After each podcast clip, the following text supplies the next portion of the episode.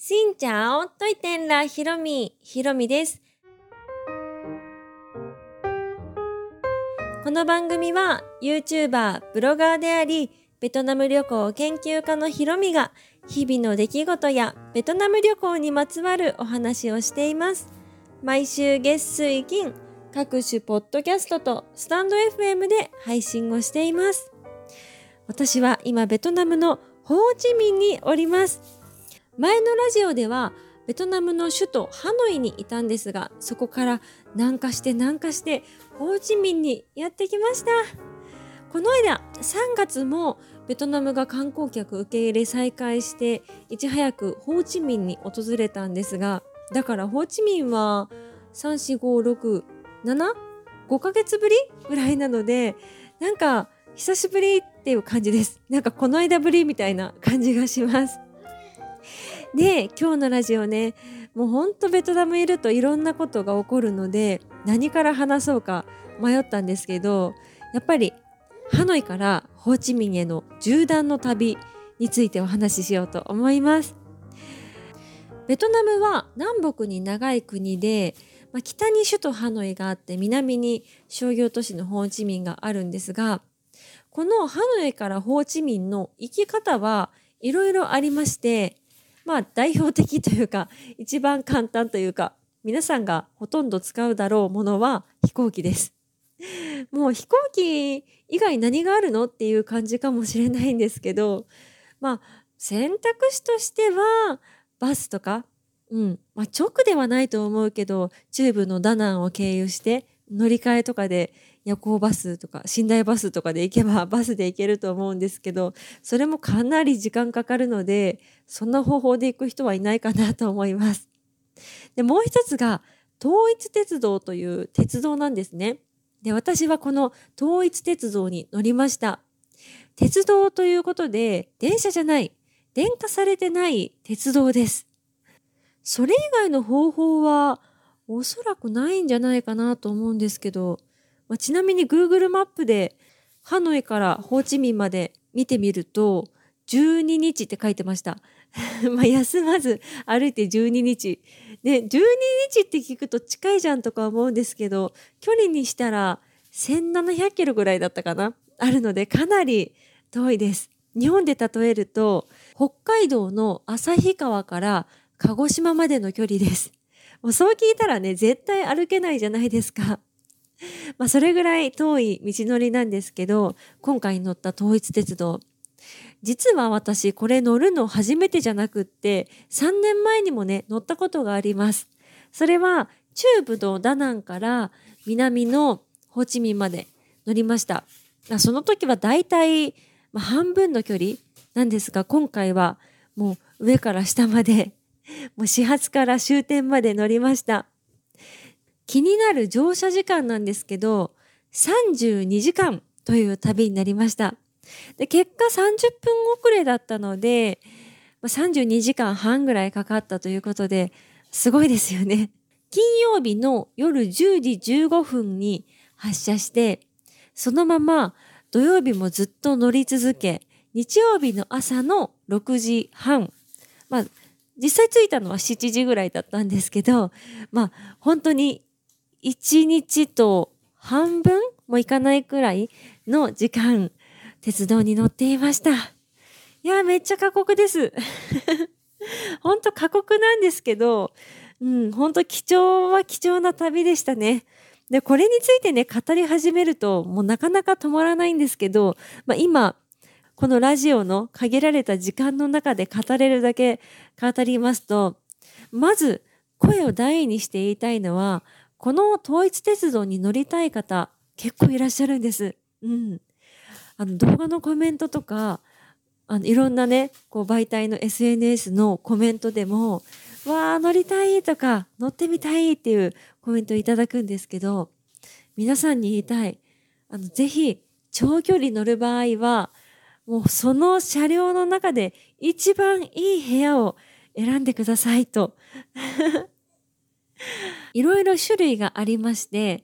座席ソフトシートの座席っていうのとあと寝台車があります寝台車もね、6人部屋と4人部屋と、で、私今回行ったのが2人部屋なんですけど、2人部屋だから私と旦那と娘の、もうこの家族貸し切りの部屋でした。で、その部屋自体はね、びっくりするほど綺麗で、前回乗った車両がね、結構古いものだったので、もう衝撃的だったんですけど、今回は、それに比べたら綺麗で、うん、それを経験したことあるからね、すごい感動しました。で、ちゃんと鍵もかかるから、プライベートも保たれるし、うん、それは、あの、個室の中はすごい良かったですね。ただ、食堂車とか行くときはね、もうその部屋、誰でも開けれる状態、鍵とか中からしか閉めれないから、私たちが外に出ちゃうと、外から誰か開けれちゃう感じなので、まあね、それはちょっとプライバシー保たれて、保たれきれているのかどうかは微妙ではあるんですけど、でも貴重品だけ持てば、まあ大丈夫かなっていった感じです。で、部屋自体はね、結構シンプルで、扉開けたら右と左にベッドがあって、ベッドもね、割とふかふかめで、うん、良かったです。で、布団もちゃんとね、用意してあるから、めちゃくちゃ寒かったので、この布団が本当役に立ちました。布団かぶってもちょっと寒かったところもあったんですけどね。冷房効きすぎ問題あるので、ぜひ乗る方は長袖持って行ってください。で、この部屋自体は本当に快適でした。前乗った時みたいにゴキブリも出なかったし、うん、割と前より清潔感があったからね、よかったと思ったんですけど、今回もね、食堂車行きまして、食堂車がね、結構また衝撃的でしたね。前より食堂車はカオスだったかもしれない。まず足元がね、ビールの缶でいっぱいで、ゴミでいっぱいでっていう感じで、うん、隣でタイガービールめちゃくちゃ飲んで酒盛りしてるおじちゃんたちがいたりとかして、タバコ吸っちゃダメなのに、タバコ普通に吸ってるし、うん、結構空気感がね、まあ、そんなに鉄道ってね、窓をガンガン開けてってできないじゃないですか。危ないからね。だからこう、独特の雰囲気と言いますか、こもった空気と言いますか。もうすごい独特でした。で、おばちゃんたちもね、売りに来てくれる人も、なんか、こう、ぐいぐい来てくださる感じで。で、食堂車だけね、やっぱり古いんですよね。車両がすごい古いから、めちゃくちゃ揺れる。すっごい揺れる。そんな中ご飯食べるのね、結構過酷でした。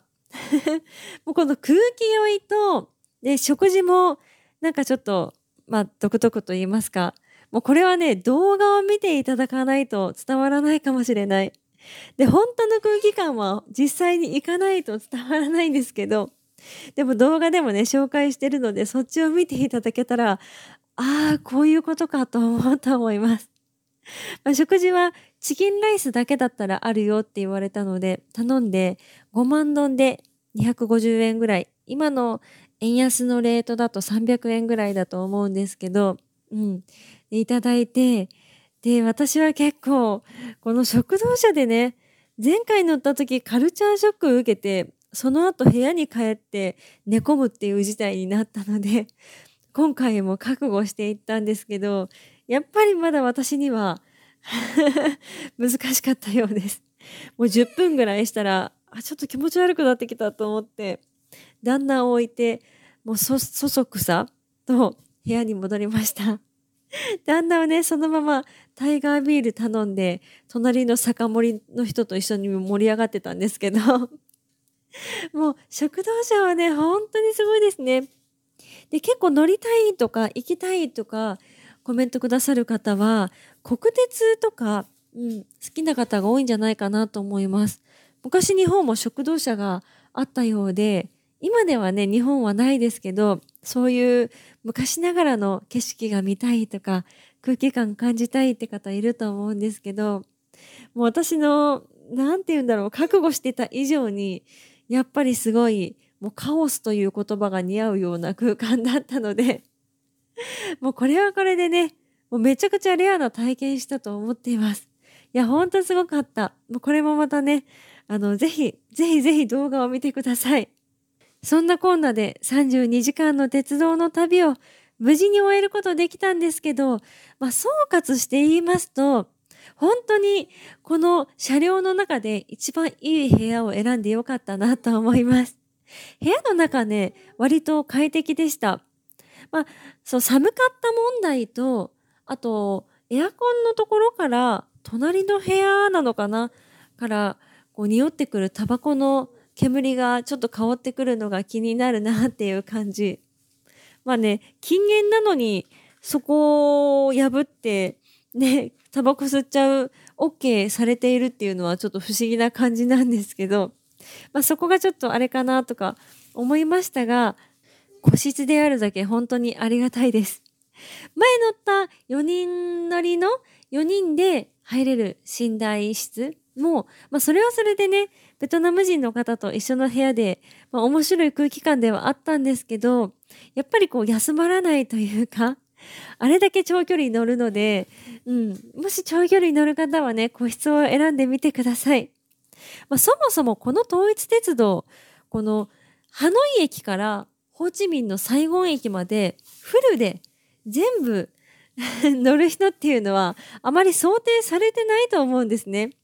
だから、まあそういうベトナムらしい雰囲気とか、統一鉄道に乗ってるっていう感じを感じたい方は、もうハノイからダナンとか、ダナンからホーチミンとか、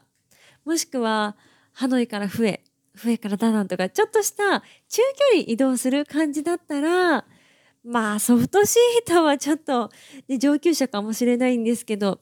4人部屋とか6人部屋とか、ベトナム人の方たちとこうシェアする寝台車っていうのは、まあそれは面白いかなと思います。ただ、めちゃくちゃね、私みたいに長距離行くって人は個室をお勧めします。このラジオで個室をお勧めするって3回目くらい言いましたけど、まあそんな感じで、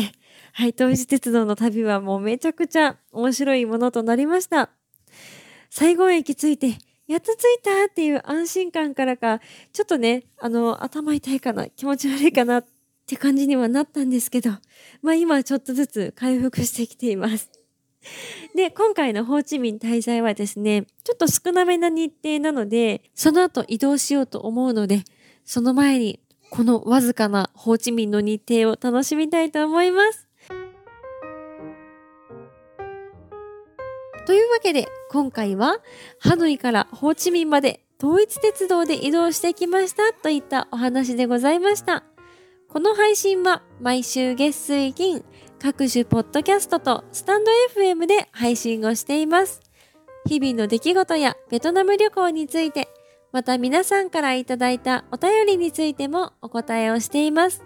お便りフォームから、スタンド FM の方はレターから質問やメッセージ、こんなことお話ししてほしいなど送っていただければ嬉しいです。